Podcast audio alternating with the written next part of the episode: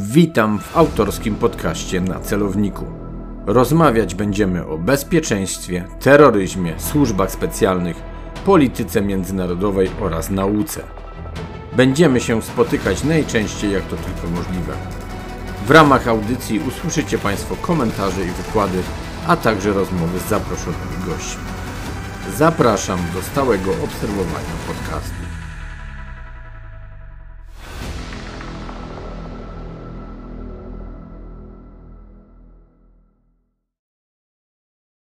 Przy mikrofonie Artur Dubiel, Wyższa Szkoła Bankowa. Dzisiaj w podcaście na celowniku ponownie Łukasz Przybyszewski z Abkhazit Foundation Fund. Witam serdecznie. Witam Arturze. Nie chcę nawet mówić, że Łukasz jest ponownie zaproszony, ponieważ jest przedstawicielem naszej partnerskiej organizacji. Mamy tematy do omówienia, rzekłbym, że pilne. Oczywiście musimy porozmawiać o śmierci Iranki i związanych z tych konsekwencjami. Łukasz, Zginęła dziewczyna, zginęła dziewczyna.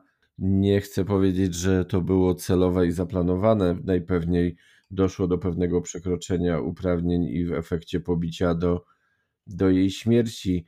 Aczkolwiek to też może coś pokazywać, jak irańska policja, de facto policja moralna, jak sam to zauważasz, podchodzi, podchodzi do kobiet, podchodzi do młodych kobiet, bo to chyba też należy zaznaczyć, i do tego, jakby chcieliby społeczeństwo na co dzień się zachowywało, i ich gdzieś tam poziom chyba tolerancji i zrozumienia, no delikatnie mówiąc, nie jest najwyższy. Jaki jest tak naprawdę Twój komentarz? Jak Ty widzisz de facto tę sprawę? Po pierwsze, Mahsa Amini nie jest ani pierwszą, ani prawdopodobnie, no już teraz widzimy po tych protestach i zamieszkach, tak, że ostatnią ofiarą, no, która padła z rąk Giaszterszot, czyli właśnie tej policji moralnej.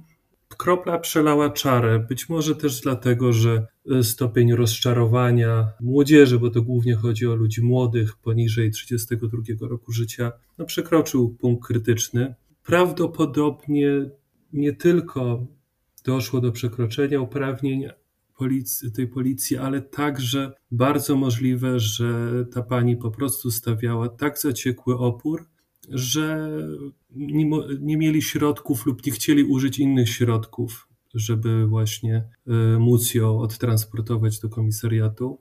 Także no jest to tragedia na pewno. I widzimy, że przede wszystkim te zamieszki są teraz bardzo brutalne, ale powinniśmy też uzbroić się w czujność, dlatego że bardzo dużo tych młodych ludzi chce współuczestniczyć w tym, co się dzieje, szczególnie jeśli mają takie poglądy właśnie antykonserwatywne, żeby właśnie nie, nie nosić chust na głowę, żeby kobiety nie musiały nosić chust na głowach i tak dalej. Bardzo dużo jest dezinformacji, także ze strony samych Irańczyków, którzy y, popierają ten protest i popierają tą walkę teraz właśnie z aparatem bezpieczeństwa. Łukaszu, ale to muszę zauważyć, bo dalecy jesteśmy oczywiście od pewnego usprawiedliwiania danej sytuacji, bo nie chciałbym, żebyśmy tak byli zrozumiani. Morderstwo jest morderstwem, i to nie podlega żadnej dyskusji, ale patrząc, bo tym też się zajmuję, czyli pod kątem takiego bezpieczeństwa i porządku publicznego, może to też świadczyć o tym, że niestety służby no, nie są chyba przystosowane do interweniowania w tego typu sytuacjach, tak?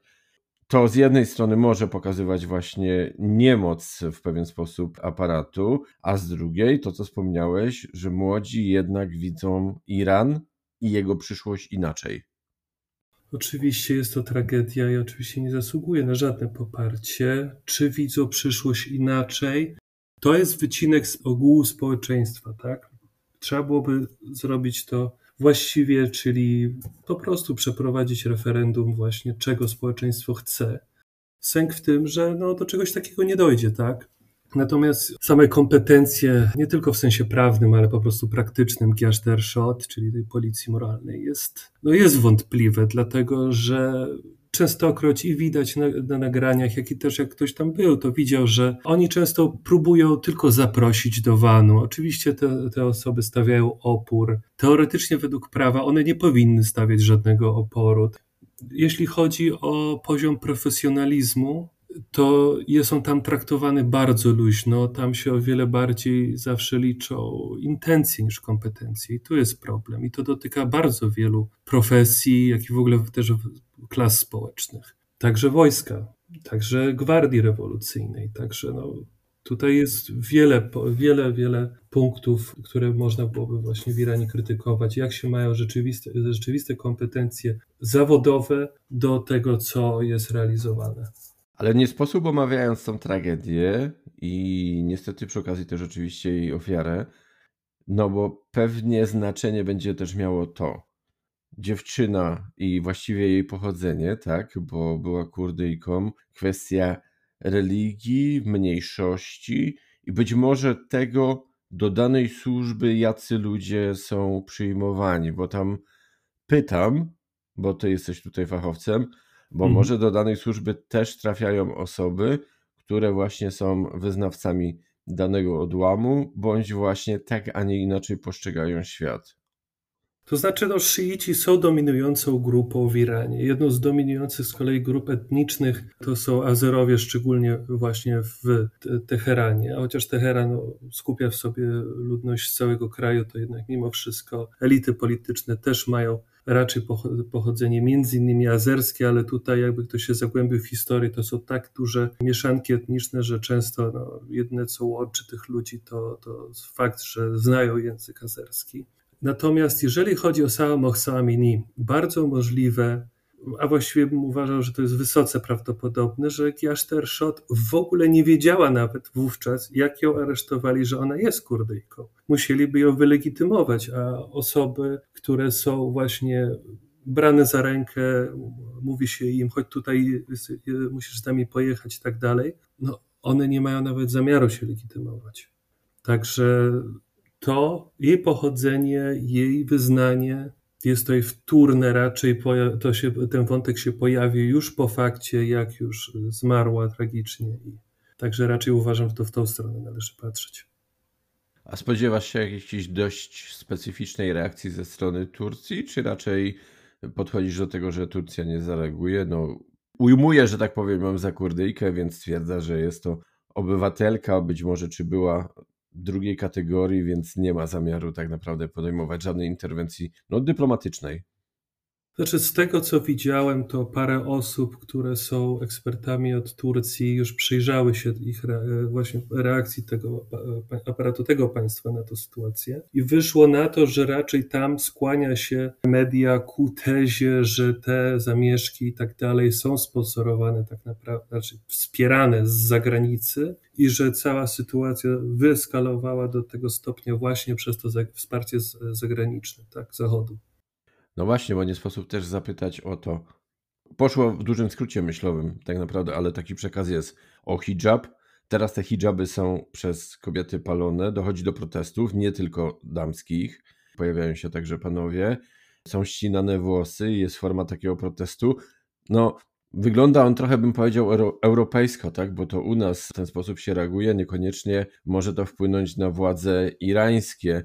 Niemniej Pewnie taki przekaz będzie cały czas pokazywany, tak? Partia Pracujących Kurdystanu, terroryści, wrogie siły, wpływanie na Iran, wpływanie na region.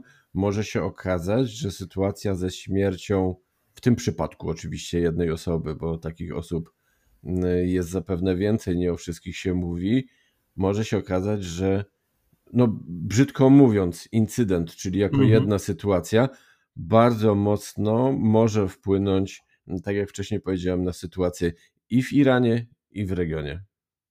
Z wpływem sytuacji na region, to tutaj e, trochę powstrzymał się, dlatego że generalnie rzecz biorąc, w regionie kobiety się traktuje inaczej niż u nas. Z naszej perspektywy, oczywiście, gorzej. Jeśli chodzi o wątek kurdyjski, uważam, że tutaj Iran nie będzie, znaczy inaczej, aparat państwowy Iranu, bezpieczeństwa, nie pozwoli na to, żeby w narrację wpadły jakiekolwiek wątki y, właśnie kurdyjskie, że to jest podżeganie Kurdów przeciwko reszcie Iranu i tak dalej. Jako państwo wieloetniczne no nie mogą sobie pozwolić na, na tworzenie dalszych podziałów. A czy spodziewasz się dalszej eskalacji, ale jakby pod innymi kątami? Bo będę uciekał w stronę tych, jak to ładnie się nazywa, wrogich sił, a de facto inspiracji zewnętrznych, bo przecież może też sąsiadom Iranu, a omawialiśmy już, jaka jest jego sytuacja, zależeć na tym, żeby jednak, no, delikatnie mówiąc, sytuacja nie była zbyt spokojna. I w cudzysłowie tradycyjni wrogowie Iranu, czyli Izrael, Arabia Saudyjska między innymi, czy Stany Zjednoczone, czy, czy, czy, kto, czy jakiekolwiek inne państwo tutaj, oczywiście widzi w tym korzyść. Jeżeli będzie mogło, to będzie podżegało tak, do dalszych protestów, do dalszych zamieszek, żeby osłabiać Iran. Tak. Natomiast jeżeli chodzi o dalszą eskalację e, w samym Iranie, problem polega na tym, że te protesty są wyjątkowo brutalne, tak przepełnione przemocą, że w zasadzie moim zdaniem najpewniej nic poza kolejnymi ciałami, czy to po stronie policji, gwardii Basidżów, czy Giaszter Szot i samych protestujących nie wniesie, dlatego że tutaj y, aparat bezpieczeństwa się nie cofnie. Absolutnie się nie cofnie. Oni nie pozwolą na, na jakiekolwiek ustępstwa w tym względzie, dlatego że oni postrzegają to właśnie jako ściśle zaplanowaną eskalację sił zewnętrznych. Patrząc przez taką typowo europejską perspektywę, jeżeli zwłaszcza wydarzyłoby się to w Europie, najpewniej skończyłoby się dodatkowymi szkoleniami dla służb, najpewniej skończyłoby się tym, aby właśnie ofiar po tej drugiej stronie nie było, żeby ten przekaz zewnętrzny nie jeszcze taki, że giną ludzie przez niekompetencje służb. Czy władze irańskie, no śmiem twierdzić, że chyba niespecjalnie do końca się tym mogą przejąć i stwierdzą takie przysłowiowe ani kroku w tył, robimy swoje. No, mentalność jakby jest inna i aby zrozumieć sytuację, nie możemy popełniać tego błędu i patrzeć właśnie z perspektywy doświadczeń i kompetencji własnych. Pod tym względem irańska policja jest bardzo podobna do policji wielu krajów i wschodu, jak i ogólnie globalnego południa, tak? Czyli, że mimo formalnych pod, y, szkoleń, podnoszenia kompetencji i tak dalej, jak przychodzi co do czego, to ci ludzie się zupełnie inaczej zachowują. Także to są na pewno czynniki kulturowe, które sprawiają, że ta policja nigdy nie będzie tak, tak zdyscyplinowana i tak podążająca za procedurami i normami jak u nas. A jak widzisz ciąg dalszy całej sytuacji? Protesty będą się nasilać, czy aparat i przede wszystkim służby e, będą dalej próbowały temu zapobiegać, gasić, pacyfikować, mówiąc wprost? Wpłynie to w jakikolwiek sposób tak naprawdę na władzę? Już nie chcę mówić, że na sposób jej sprawowania cokolwiek się zmieni, czy w Iranie w sumie sytuacja dzień jak co dzień? No, może bardzo duże uproszczenie, ale, ale chcę pokazać, że, że być może nikogo to tam nie poruszy i konsekwentnie będą dalej chcieli robić swoje. Najprawdopodobniej będą siłowo pacyfikować wszelkie przejawy niesubordynacji, niepodporządk czyli niepodporządkowania się. Także tak to będzie wyglądało. W zasadzie, nawet jeżeli większe zamieszki ustaną, to ściganie będzie trwało dalej ponieważ będą zbierane informacje, analizowane i będą, będą ci ludzie, którzy organizowali te, te protesty, zamieszki i inne akcje, będą y, wyłapywani. Także na pewno tak to będzie wyglądało. Cały problem polega też na tym, że z punktu widzenia bezpieczeństwa demograficznego, ostatnia szansa na jakąkolwiek pokojową bardziej przemianę, a może nie tylko pokojową, ale efektywną przemianę, która, która miałaby jakieś skutki, Iran miał szansę, w teorii przynajmniej w 2009 roku, gdy e, mediana wieku była po prostu inna. Tak? Dzisiaj mediana wieku w Iranie to jest 32 lata, co oznacza, że mamy znacznie więcej osób po 30 niż poniżej. To z kolei powoduje rozwarstwienie interesów, tak? dlatego że osoby po 30, już jak widzimy też jaka jest y, populacja dzieci w społeczeństwie, mają rodziny, mają dzieci, niekoniecznie są na ty, ma, mają na tyle swobodę, żeby móc pójść protestować i ryzykować życiem, ponieważ odpowiadają nie tylko za siebie, tak? I mężczyźni, i kobiety, które by poszły, którzy by poszli protestować. Jedyny sposób, żeby jakość, jakoś te, spo, te protesty y, nabrały większego tempa i skali, to byłoby połączyć in, interesy, czyli właśnie aspekty y, moralne ubioru, tak, z ściśle materialnymi, bezrobocie, y, niskimi wynagrodzeniami i tak dalej.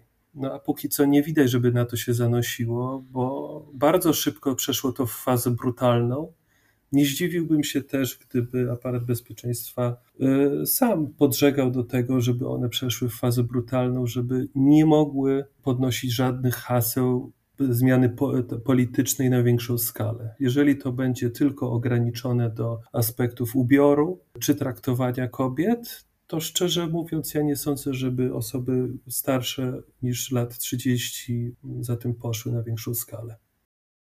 Chcesz w pewien sposób powiedzieć, że młodzi są na przegranej pozycji, bo nie skończy się też tylko i wyłącznie zarzutami o naruszanie bezpieczeństwa i porządku publicznego, ale najpewniej jeszcze dołoży im się o jakąś współpracę z obcymi siłami, z obcymi służbami, z obcymi wywiadami i skończy się wieloletnimi więzieniami, tak aby tych, którzy, którzy jeszcze gdzieś tam mają siły i chęci na jakiś taki społeczny aktywizm, żeby też nastraszyć ich losem pozostałych, żeby jednak nie w mniejszym czy większym cudzysłowie nie podnosili ręki na władzę. Najprawdopodobniej tak będzie. Szczerze mówiąc, wydaje mi się, że ta grupa wiekowa, która głównie uczestniczy w tych zamieszkach, może na poziomie podświadomym po prostu wie, że oni są tym pokoleniem lat, powiedzmy, naszych dwutysięcznych, nad nimi jest fala demograficzna, nie mają żadnej szansy na to, żeby awansować społecznie ta, tak dobrze jak oni. I do tego wszystkiego jakieś bardziej pokojowe ruchy nie, byłyby, nie, nie sprawiłyby, że ich głos byłby słyszany. Dlatego prawdopodobnie zaczynają bardziej korzystać z przemocy. Ostatnio w podcaście na celowniku dużo mówimy o Iranie, mówimy też dużo o Chinach. Gościem bywa też doktor Niewiński i on też wspomina o pewnych problemach demograficznych w Chinach akurat. Zachowanie, o którym mówisz, czy raczej reakcja, e, może pokazywać, że Iran sam sobie będzie zakładał sidła takiej pułapki, e, zwłaszcza jeżeli będzie przeciwko młodym też występował, nie chciał ich słuchać. A jak e, według Ciebie będzie wyglądała też reakcja władz? Wizja młodych przyszłości to są więzienia, czy Iran y, będzie skłonny ich wypuścić, oczywiście z biletem w jedną stronę na emigrację? Osobie, która została zaaresztowana, będzie bardzo trudno w ogóle opuścić Iran, dlatego że musiałaby otrzymać paszport. A aplikowanie o paszport y, bardzo przypomina, znaczy może nie aż tak bardzo, ale wystarczająco przypomina naszą sytuację z PRL-u. Także no, możliwe, że te osoby musiałyby albo na podrobionych papierach próbować przekraczać granicę, co jest coraz trudniejsze, albo po prostu dać się przemycić przez granicę, jeżeli zostałyby wypuszczone z więzienia. Duża część osób oczywiście pójdzie na współpracę, szczególnie jeżeli będzie im bardziej zależało na, na, dob na, na dobru rodziny. Przyszłość młodych, widziana przez aparat bezpieczeństwa, jak i w ogóle przez elity polityczne Iranu, jest taki, że ich trzeba sobie wychować. Czy to brutalną siłą, czy indoktrynacją, ale jest to konieczne, dlatego że pomimo prób stworzenia irańskiego intranetu, co ma się podobno zakończyć za trzy lata, ale zobaczymy, jak im to wyjdzie, bo poślizgi u nich są normą. E, no, młodzież jest wystawiona na wpływy zewnętrzne, uważają, że to jest główny czynnik tutaj wysuwania żądań ponad miarę dostęp młodych do, do, do zagranicznych sieci społecznościowych też jest ograniczony. Tutaj, jeżeli ktoś chce z tego korzystać, to no, w Iranie VPN-y bez licencji są zakazane i tutaj jest wyścig z czasem, kiedy kolejny VPN zostanie zablokowany. To, co widzimy na Twitterze, to jest namiastka tego, co krąży w samym Iranie. Ale był Łukaszu swego czasu słynny nawet nie filmik, bo tego było więcej, tak? Pojawił się mhm. irański raper, dziewczyny, no niespecjalnie ubrane tak, jakby irańskie elity sobie życzyły. no było swego czasu o nim głośno, mówiło się o pewnym otwarciu Iranu i mam wrażenie, że jak szybko się to pojawiło, tak szybko chyba przygasło. Irański aparat bezpieczeństwa pozwala na pojedyncze ekscesy. Jest to swojego rodzaju sonda społeczna, tak, żeby zobaczyć, jakie są nastroje, ewentualnie wyłapać e, ludzi, którzy zaczynają podżegać społeczeństwo.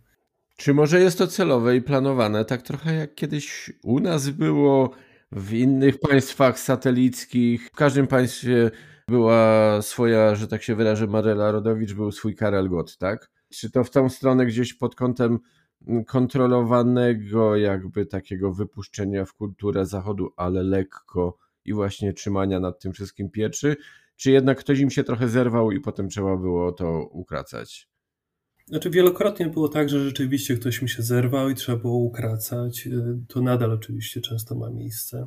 Prowokacji jest też bardzo dużo. Takim przykładem na prowokację jest tutaj CEO portalu Aparat, czyli taki odpowiednik powiedzmy YouTube'a irański, tak? Była tam taka sytuacja, że wyciekło, znaczy wyciekło, ktoś uploadował na ich serwis nagranie, w którym Iranka, oczywiście nie przestrzegająca pełnego wymogu hijabu, czy, to jest idea raczej zakrycia ciała, bo sama chusta to jest tylko rusari, Miała mocno odsłoniętą, mocno pofarbowaną grzywkę i ta kobieta na tym nagraniu zadawała pytania mm, dziecku, powiedzmy dziewczynce w wieku 10 bodajże, czy 11 lat powiedzmy, natury powiedzmy dotykające edukacji seksualnej, tak? czyli skąd się biorą dzieci i tak dalej, i tak dalej. CEO aparat został potem aresztowany i krótko potem wypuszczony. Możemy się domyślać, że była to prowokacja, która miała na celu raz na zawsze wytyczenie czerwonej linii tego serwisu, jak i też najpewniej wprowadzeniu cenzorów. A jeżeli są osoby, które cenzurują treści, no to możemy śmiało poprowadzić linię przerywaną taką domysłu, że no, te osoby raczej współpracują z aparatem bezpieczeństwa lub wręcz po prostu są na podwójnym etacie i tu i tam, tak? Jak Łukasz Przybyszewski widzi przyszłość Iranu? No pod kątem tego tak naprawdę, co się teraz dzieje. Czy będzie to miało jakiekolwiek znaczenie, coś się zmieni, czy brzydko mówiąc, będzie jak było? Na pewno nie będzie jak było, dlatego że nigdy przyszłość nie jest taka sama jak przeszłość, jest tylko wersją jakąś. Najwyższy przywódca Iranu jest już osobą bardzo, znaczy bardzo, no dość starą, żeby liczyć się z tym, że niedługo umrze. Iran już od przynajmniej dekady bardzo mocno przygotowuje się do ewentualnej sukcesji. Widzimy to na poziomie właśnie roztaczanej infrastruktury, która często jest skrywana pod tabliczką obrony cywilnej, tak, czyli rozstawianie kamer miejskich i tak dalej, na przykład. Więc najprawdopodobniej będą próbowali zachować ten stopień kontroli nad społeczeństwem, który mają ewentualnie zwiększyć, podążając modelem stricte chińskim. Jeżeli oczywiście nie dojdzie do jakiegokolwiek porozumienia, tutaj ugody, żeby Iran nie miał mimo wszystko broni jądrowej, to będzie to państwo policyjne, silnie zmilitaryzowane, jeszcze silniej niż było. Okej, okay, ale o tym cały czas mówimy, to też jest kwestia pozycji jednak Iranu na arenie, nazwijmy to międzynarodowej, pozycji w regionie, bo ta broń ma dawać bezpieczeństwo pod kątem zagrożeń zewnętrznych, ale wiadomo, że problemy też są wewnątrz. I to, co mówisz o pewnego rodzaju inwigilacji, nieważne czy to będą kamery, czy to będzie czynnik ludzki, który będzie stał na każdym rogu i kontrolował, czy wszystko odbywa się tak, jak należy, po intranet, de facto zamknięty internet, nazwijmy to narodowy, umówmy się, bez pomocy z zewnątrz, umówmy się jeszcze głębiej, czyli bez pomocy z Chin, de facto śmiem twierdzić, że to się nie uda. A to jest bardzo mocne uzależnianie się od Chińczyków. Już ostatnio była mowa o tym, że no, znakomita większość sprzętu, który jest wypuszczany pod kątem kamer, różnego rodzaju sprzętu do obsługi tego wszystkiego, no niestety, ale Chińczykom daje znakomite możliwości mówiąc tak bardzo prostym językiem, wejrzenia w to wszystko. Zgadza się. No tak, tak, oni budując intranet oczywiście swój, e, wymieniają też, e, też sprzęt, e, fizycznie sprzęt wymieniają z zachodnich na, na, na, chiński, na produkcję chińską.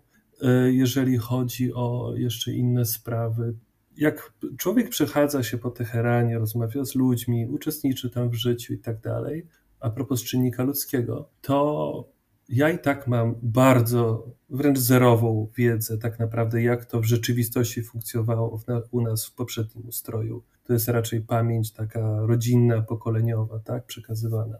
Ale to daje pe pewną, mimo wszystko taka pamięć nawet tylko daje intuicję, mm, co się dookoła dzieje. I tam widać, że bardzo duży, znaczy inaczej duży, wystarczający odsetek ludzi, których się spotyka, możemy po prostu podejrzewać o to, że oni są kablami, oni tutaj donoszą i tak dalej. Także przechadza Polak, czy też ktokolwiek, kto jest, był z naszego bloku, jak się tam przechadza, bardzo łatwo jest w stanie wyczuć, co się dookoła niego dzieje. Być może dlatego spora część osób z innych krajów, ściśle zachodnich, które nie przeżyły właśnie Sojuzu, no ma tam problemy, tak? Jest inaczej traktowana często. Czyli nasze nieszczęśliwe doświadczenia w pewien sposób można by powiedzieć, że nam pomagają, bo wiemy też na co ewentualnie zwracać uwagę, ale z drugiej strony i tak no, w obcym państwie zawsze w pewien sposób stoimy na straconej pozycji w kontrze, że tak się wyrażę, do służb bezpieczeństwa. Zgadza się. Mówiłeś, Łukaszu, o przeszłości, mówiłeś o przyszłości, czy patrząc na te doświadczenia właśnie z przeszłości, i już różne formy i powody de facto e, protestów społecznych. Jak widzisz, tak już trochę podsumowując, jak widzisz, jak to dalej, no nie chcę po raz kolejny zapytać, się potoczy, ale czy nie będzie pewnych odniesień, porównań i podobnych sytuacji, jakie już tak naprawdę miały miejsce? Czy, czy Iran tutaj ze strony oczywiście elit i służb bezpieczeństwa i porządku publicznego nie idzie pewną, bym powiedział, już wytyczoną ścieżką? Idzie wytyczoną ścieżką, to na pewno. Możemy wyróżnić trzy fale, trzy główne fale protestów w ostatnich kilku dekadach. Więc tak, w 1999 roku mieliśmy ogromne protesty, ale one miały zupełnie inny charakter i było to pierwsze pokolenie postrewolucyjne, które nie pamiętało tak dobrze już czasów wojny, czy też w ogóle rewolucji. I wówczas e, aparat państwowy musiał zupełnie inaczej do tych protestów podejść.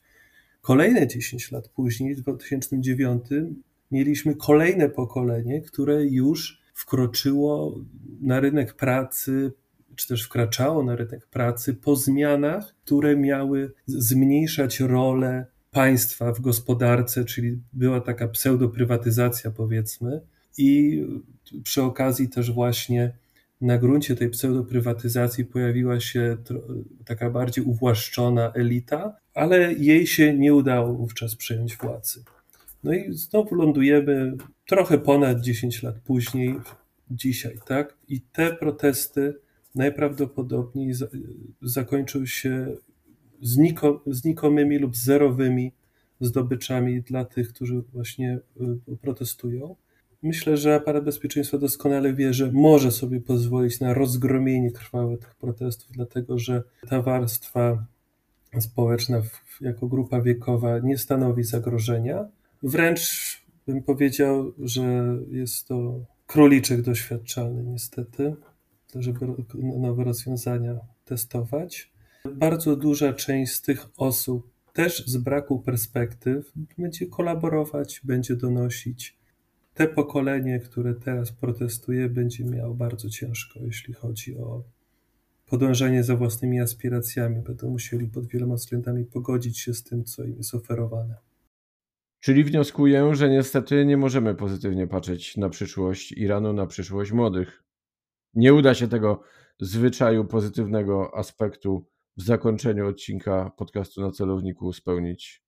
Chyba nie, dlatego że musiałoby dojść do pojawienia się albo jakiegoś czarnego łabędzia, czyli znowu czegoś, czego nie jesteśmy w stanie za bardzo przewidzieć, albo doszłoby do połączenia właśnie grup wiekowych na jakimś poziomie emocjonalnym, na jedyny sposób, żeby to osiągnąć. To zabrzmi naprawdę makiawelistycznie. To by było, była sytuacja, w której siły bezpieczeństwa zaczynają mordować ludzi starszych, którzy dołączyli do tych protestów, czyli powiedzmy rodziców ludzi 30 plus i dziadków y, ludzi 20 plus, czy też pod 20. To wówczas, gdyby były takie przypadki, no to to by było coś, co na poziomie emocjonalnym by te, by te grupy wiekowe połączyło, ale nie sądzę, żeby ktokolwiek z nas chciał, żeby to właśnie w ten sposób się odbyło. Łukasz, muszę skomentować. Ja trochę względem czarnych łabędzi zawsze jestem sceptyczny i traktuję je bardziej jako nie do końca, delikatnie mówiąc, kompetencje ośrodków analitycznych w bardzo różnych oczywiście kręgach, ale to tak taki wtręt mały na marginesie. A drugi, mi od razu zapaliła się lampka, skoro wpadamy na pewien scenariusz i możliwości tego, co by się musiało wydarzyć, no to teoretycznie ktoś inny poza nami też mógł na to wpaść i możemy wrócić znowu do pewnego punktu wyjścia, jeśli chodzi o inspiracje zewnętrzne bądź działanie nawet obcych służb. Jest to na dzisiaj w Iranie według Ciebie możliwe? Inspiracje i działanie, dodam może tak. Tak, jest to możliwe. Jeżeli doszłoby, zaczęłoby dochodzić do zamachów y, bombowych, na przykład, jeżeli by y, nagle protestujący byli wyposażeni w broń palną, czy, to, czy, czy granaty, czy jakiekolwiek inne bardziej wyrafinowane niż koktajl Mołotowa sprzęty, no to wówczas mogłoby to zacząć zupełnie inaczej się toczyć.